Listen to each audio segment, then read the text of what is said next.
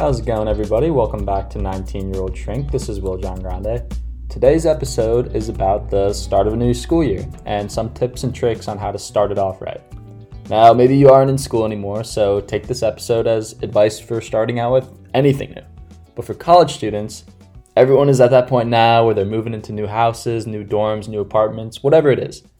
And maybe last year you fell short in a lot of different areas and you didn't do as much as you would have liked.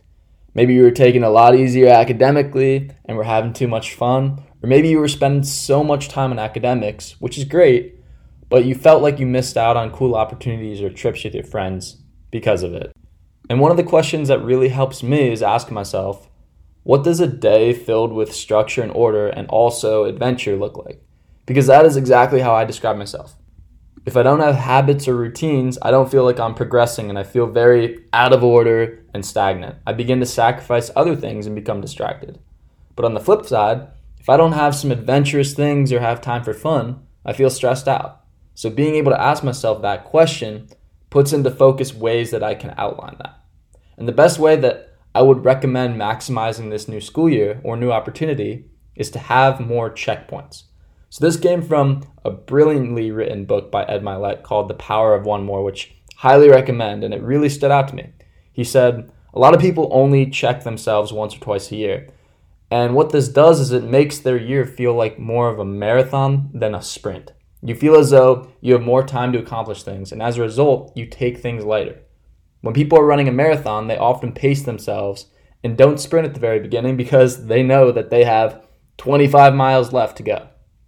But as he mentions, being able to have more checkpoints for ourselves will make our life feel like it is a bunch of tiny sprints and it speeds up our urgency to do things. We no longer say, we have a year to do this when our deadline is once a day. And building off of this, he talks about being able to live three days in one while everyone else is living one day in one. What he does is block his time into six hour time blocks 6 a.m. to 12 p.m., 12 p.m. to 6 p.m., and 6 p.m. to 12 a.m. And I'm not saying you have to go to this crazy extent, but this is an example of him making more checkpoints throughout the day. When he checks in with himself every six hours versus every 18, he'll get more things done and it speeds up the urgency of his tasks at hand. By doing this, he's working in that tiny sprint mindset versus the marathon mindset. As a result, he's doing three days of work in what a normal person does in one day. This becomes a 21 day week instead of a 7 day week. And then instead of a 365 day year, it becomes a 1095 day year. Over time, this changed mindset is what we know as the compounding effect, and we begin to see that those pay dividends as time goes on. Now, implementing Ed Mylett's teachings in our own life. So, as you can see, just having the New Year's checkpoint can become outdated with this new method at play. Think about your bank account too. This is another good example. For me, I usually like to check it every day.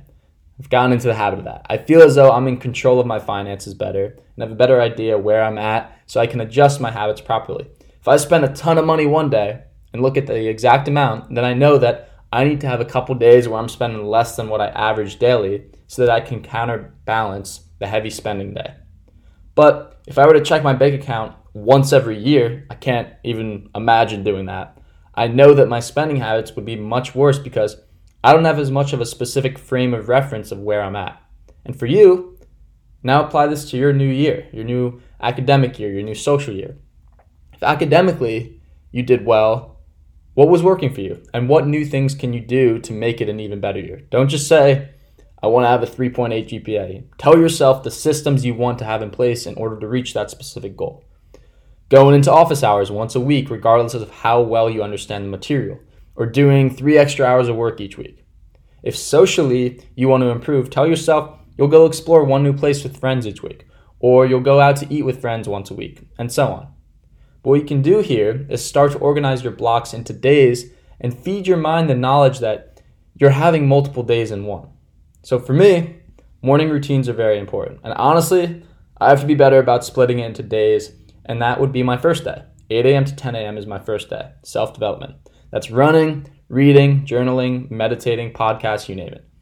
After that is my academic day, 10 a.m. to 6 p.m., where those classes are coming into play, or the extra office hours or studying time, the extra studying time comes into play.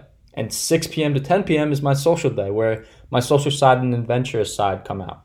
And maybe I add a fourth day, which is from 10 p.m. to 12 p.m., which is my night self development where I calm myself down, get centered, and grow personally before going to sleep. It doesn't necessarily have to be three days at six hour clips each block, but organizing it based on your needs will allow you to teach your mind that you're doing more than other people, and as a result, you deserve things that others don't. So, start to ask yourself, what do you value? And then begin to see how those values differ from each other and which category of your day you want to divide in order to distinguish between them. And then begin planning the tasks in each one of those days, quote unquote, so that you can set the systems for your goals. That's the more office hours, the more studying, and so on. And as time goes on, you'll begin to recognize that you can have it all with discipline the personal growth, the professional growth and structure, and the adventure with your friends. So here's to a new year, and I know that you guys are going to crush it. And if you want to reach out to me, my Instagram page is 19 year old Shrink Podcast. My personal page is WJG23. But hope you learned a lot today and have a great rest of your day. Take care.